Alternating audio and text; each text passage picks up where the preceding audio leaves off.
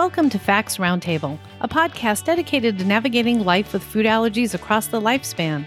Presented in a welcoming format with interviews and open discussions. Each episode will explore a specific topic, leaving you with the facts to know or use. Information presented via this podcast is educational and not intended to provide individual medical advice. Please consult with your personal board certified allergist or healthcare providers for advice specific to your situation.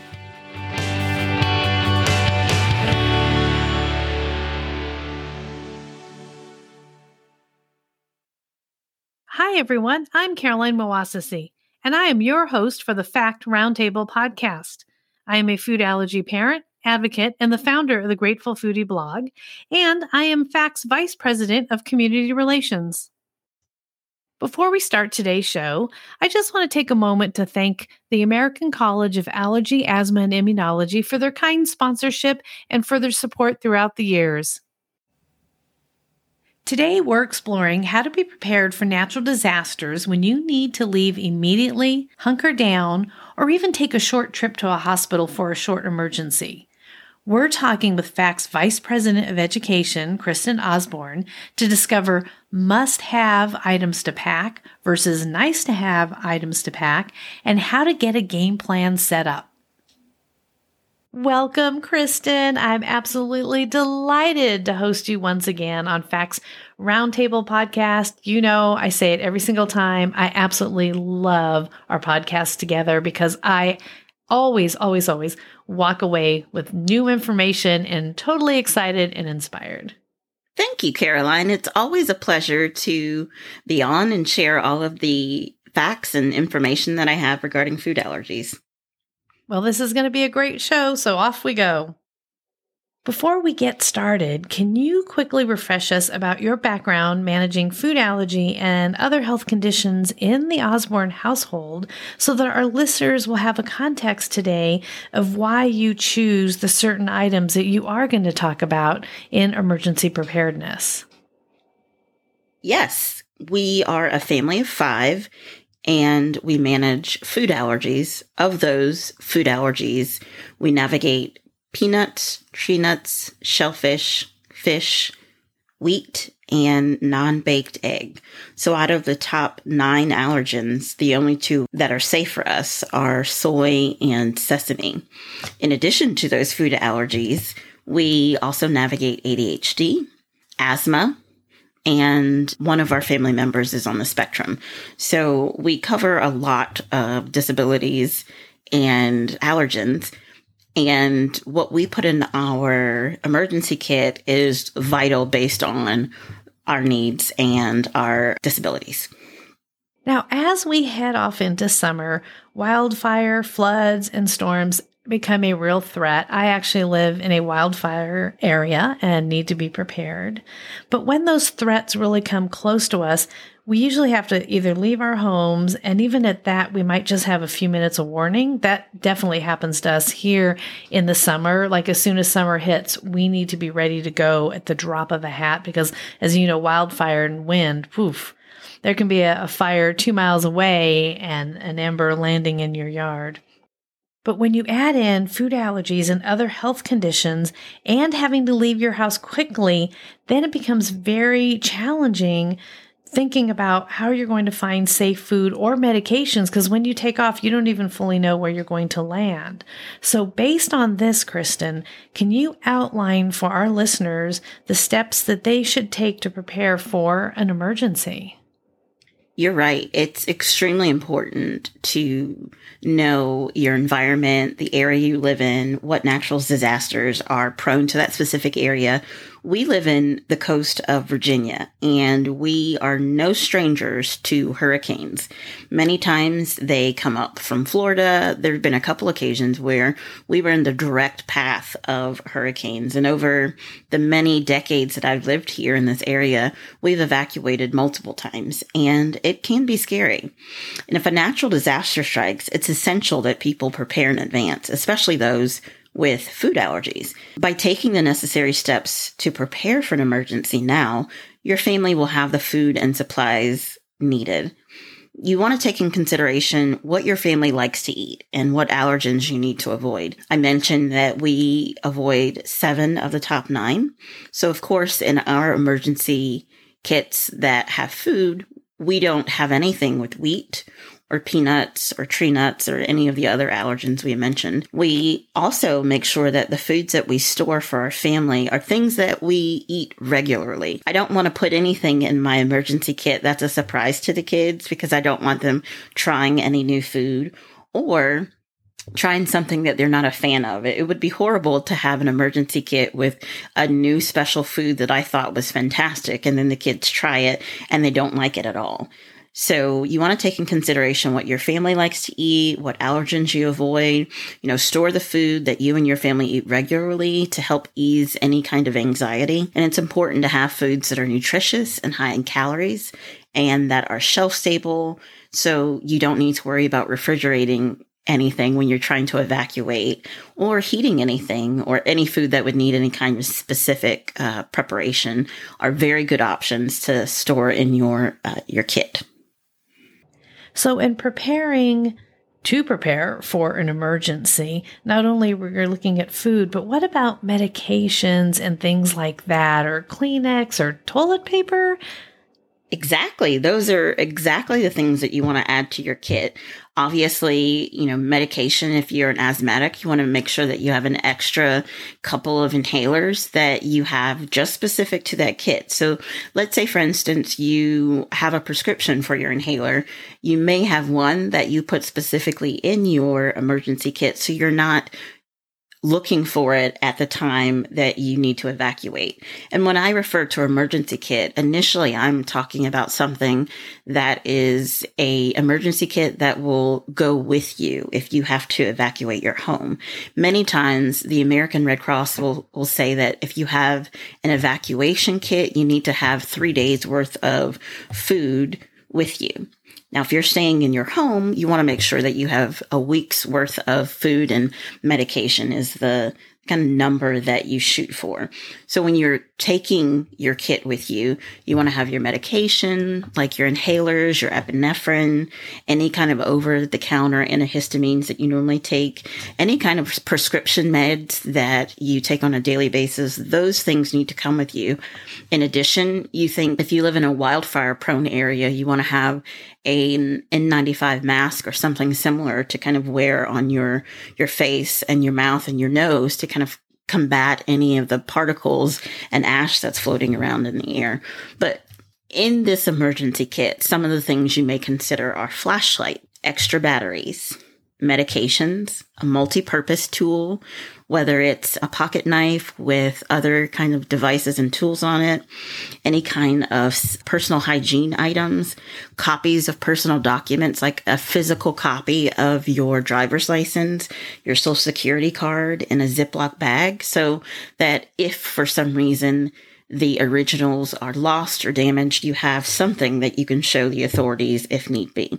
But those are just a couple of examples of things that you want to make sure that you have with you in that kit. Kristen, these are absolutely brilliant. I never thought about the copies of the Social Security card or my driver's license.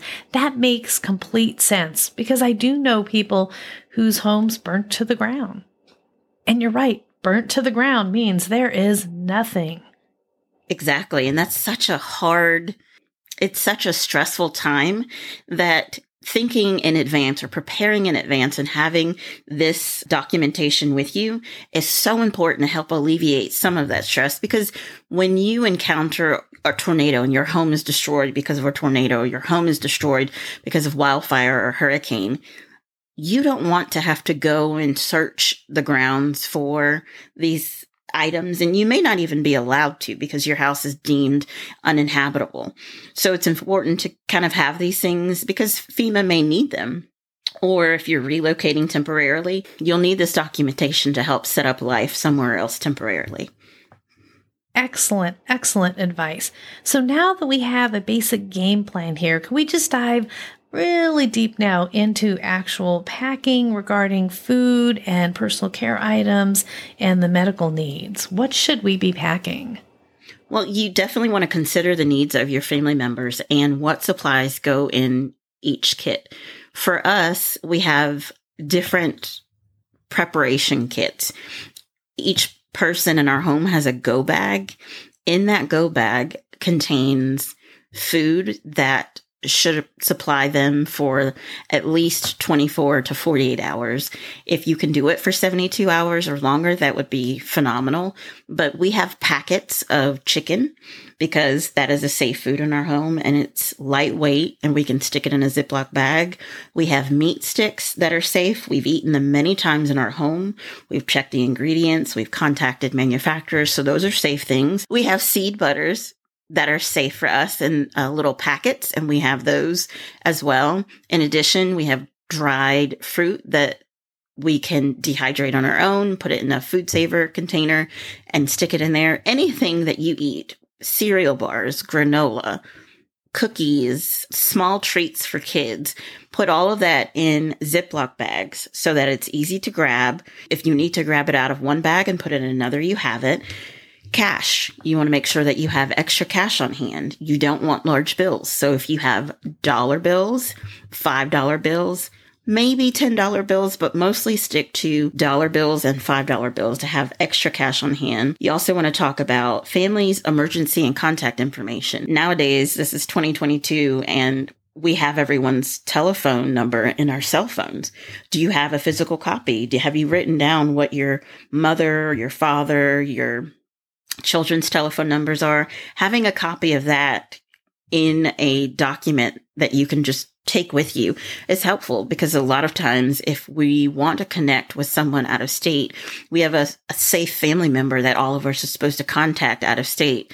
And if we don't have that person's telephone number, it's hard to communicate with them that we're okay. So if you have a friend or a family member out of state, make sure you have that telephone number and that your children have that as well. You want to make sure you have your medications for seven days, like we mentioned earlier, and also any kind of baby supplies diapers, formula, any kind of ointment, any contact lenses, any glasses, those things you use on a daily basis. And one way to kind of figure out what you need is to look at the American Red Cross emergency checklist. Or another would be to kind of go through every day and think, hmm, I use this toothpaste, I use toothbrushes, floss. What are some things that you use every day that you can add to the list? In addition to all of these things that really are going to help you, A, continue to be able to provide safe foods for yourself and medication, you want to consider some small things that are entertainment for the kids. If you have younger kids, they're not going to understand what's going on. You may have to talk to emergency personnel and you want something to be able to, to entertain them. So any kind of entertainment for kids is helpful and also two way radios. We have two way radios in our home that are very important in case the electricity is out, the power's out. We can still access emergency information through that radio.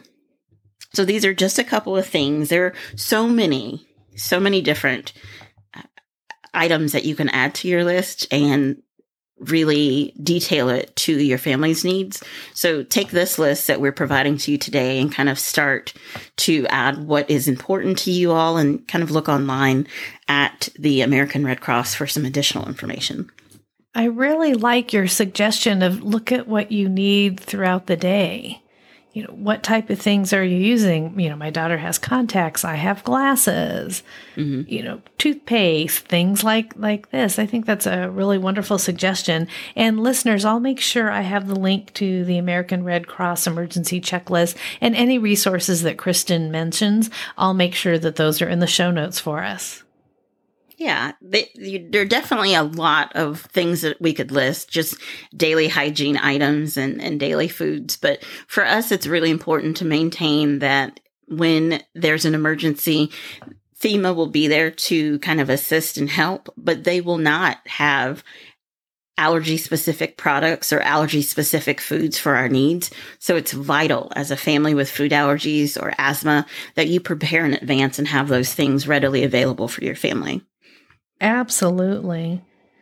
Now, in my home, what we do is I have two shelves that I can clear with like a sweep of my arm into a bag. So I have one that's medically related. So it has all our epinephrine auto injectors and inhalers and, you know, Tylenol and, and items like that. Then in the pantry, I have a shelf that has like our butters and canned foods and items like this. So, based on your expertise, and especially that you've actually been evacuated several times, do you actually think this is a good idea, or should I really prepare that go bag and only grab these items and sweep them in at last minute, or just have duplicates in that go bag ready? I think the fact that you have an area in your home with these items already prepared is a great start. What I would suggest is taking those items that you have and putting it in a clear kind of tub or container that you can get from a big box container store so that you can immediately take the box and put it in your car. Because we know, especially with wildfire, you have seconds sometimes to evacuate and you don't want to take any time that you have to put everything in a particular box. So if you have a space and you have the extra tub to put things in, my suggestion would be to put everything in a bigger kind of storage box that you would use either for holiday decorations, but something that's clear and something that you can just take and put in the back of the car immediately with one fell swoop. So if you're not able to do that, then my suggestion would be to take something like a duffel bag that you can shove everything in quickly and roll it to where you need to go. But I, I really think it's vital to have these things prepared in advance instead of helping or taking them off the shelf and putting them in something because those are seconds that are going to be important. We live near a hurricane zone, so we know in advance when a hurricane is coming. It's talked about for days and and weeks sometimes, but we have advance notice to get out. But something like a tornado, you may not have that advance notice. So, and something like a wildfire, you may not have that advance notice or even a flood for that matter. The seconds that it would take you to pack your belongings in a storage box are seconds that you could be driving down the road to safety. So my suggestion is to kind of have it and then double check it every quarter, every three to six months to make sure that the food is not expired. And my, my suggestion is to take the food out, consume it because these are foods that you typically eat anyway, and then replace it with newer things that you purchased in the grocery store so that you're not bringing foods that's expired. Right. And it sounds like we could just rotate them through the pantry. So I could just take the items that are coming close to expiration, put them on the shelf, take the ones on the shelf that have the longer expiration date in the box. Exactly. That's exactly what you can do. And that way you know that you have saved time by preparing it in advance. You have the food items you need, and you also know that they're being rotated accordingly. A win win all the way around. So now circling back to that go bag, you talked about the box, and I think that actually is very brilliant. But what other items? You mentioned a duffel bag. Do you think garbage bags or an ice chest or a suitcase? If just if someone doesn't have access to one of those nice big boxes or they're just really limited on space, do you have any suggestions in that area? Whatever you have works. If it's a box you can put things in and carry it, that's fine. If you have an extra old backpack that the kids have used and it's kind of old and tattered, it's still a backpack and it works whatever you have is what you use to take things out in the emergency. My suggestion for the children though is to have backpacks because that's something that they can put on their back and they can kind of carry with them. It's one less thing you as a parent have to do. It also provides you free hands to do anything else that you need to do. So my suggestion is always use what you have. If you have the ability to go and purchase something from a big box store or have a cardboard box where you keep things in, that's fantastic. But if you don't have it and you don't have the means to get it, use whatever you have. Sage, sage advice. Now, just stepping to the side just a little bit, let's talk about short term emergencies like a trip to the hospital, right? An accident happens or maybe even a reaction. Do you keep a short term emergency bag? We do. I mentioned earlier that my kids have a go backpack that they bring with them. If for some reason we're at home and they have an anaphylactic reaction, we bring that backpack to the hospital with us, and it has a pair of clothes. So if it's winter, we have long pants and a long sleeve shirt. It also has safe food for them to eat, similar to the safe food that's in the evacuation bag that we have. You know, the chicken, the meat sticks, the gluten free crackers, the protein, uh, the seed butters, all the things that we typically eat, but we have them because when you've had an anaphylactic reaction, you visit the emergency room, you could be there all day or longer. And typically there aren't healthy or safe foods for us in the hospital. So it's important to be able to bring something with us. In addition to that, we also have a fully charged battery for our cell phone. So while we're in the hospital, maybe there isn't an outlet we can use. I have a backup battery charger for that. But yes, we have something separate to take with us. And our children even have something scaled down, like a scaled down version that they bring with them to school as well. I learned that the hard way myself. My son had a major asthma attack, ran to the ER. He was just a toddler at the time, spent I don't know, maybe 15, 16 hours in the ER. And the hospital was struggling with food allergies at that time. He's 23 now. He was two at the time. And they just said he can't eat anything from our kitchen. Oh, no. And the only thing I had in my car, true confession, was Pringles potato chips. Oh. So he ate Pringles potato chips. I was dying. I'm like, oh, Mother of the Year award. But you had those Pringles. We we've had a similar situation. I think we we had uh, popsicles. Popsicles were the only thing the hospital had that we could eat. So it, it's frustrating. And I always tell the kids as they're getting older, make sure you have something something to eat or snack on because you never know what happens. Emergencies happen all the time, but you want to be prepared. And it doesn't mean you're carrying around a bulk load of food, but just something to hold you or tide you until you're able to have something and eat it safely. Exactly, just to tie you over. Now, Turning back to the natural disasters. So each natural disaster emergency has its own set of needs. So can you review with us the differences in that emergency preparedness? So, you know, preparing for flooding, storms, or wildfires where you're fleeing versus something like earthquakes or hurricanes, like you mentioned. What are the differences here that you could highlight to us? Well, when you're thinking of wildfire, you're thinking of a time where you really need to pick up and kind of evacuate. And I mentioned earlier you have your face mask to help with the air and the dust and particles in the air. But during a hurricane, if for some reason you're still staying put or you haven't, maybe you didn't evacuate because initially it looked like things were going to be safe, you want to make sure you have batteries and you have flashlights and any kind of equipment to help you in the event that the electricity is off. I recently was at home and our electricity went off because of a really bad storm. And by bad, it was very windy, very heavy rain, and our electricity cut off. And immediately I'm in let's prepare, let's mom mode. I said, okay, kids, we're going to get the flashlights. We have our emergency bags in case we need to go. We were ready. I contacted the electrical company and let them know that our power was out and tried to get a, an ETA when it would turn back on, but we've prepared for this in advance. The kids know exactly what to do, and we kind of went through our preparation. But you want to make sure that you have these things ahead of time. And finally, I would say make sure you have a first aid kit. You never know what kind of accident or aid may be needed and having a basic first aid kit with gauze and and band-aids and all kinds of other things would be helpful as well. Again, very, very powerful information and tips. And this has gone by so fast. We're actually coming to the end of our time together. So before we sign off, is there anything else you'd like listeners to hear from you?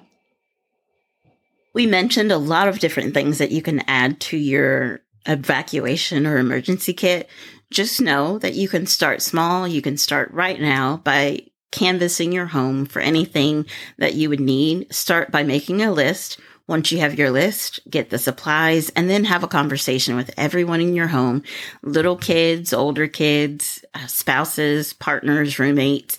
Have a conversation about what your plan will be if there is an emergency. And then from there, have your plan spelled out so everyone knows what to do. So if the time comes, you're ready, you're prepared, and you have exactly what you need. Wonderful. Again, another powerful podcast. I appreciate your time. This has been absolutely wonderful, and I look forward to having you back on the show again. Thank you, Caroline. You're welcome.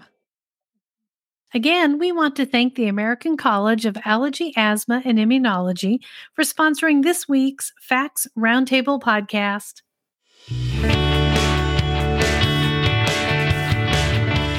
Thank you for listening to Facts Roundtable podcast. Stay tuned for future episodes coming soon. Please subscribe, leave a review, and listen to our podcast on Pandora, Apple Podcasts, Spotify, Google Podcasts, iHeartRadio, and Stitcher. Have a great day and always be kind to one another.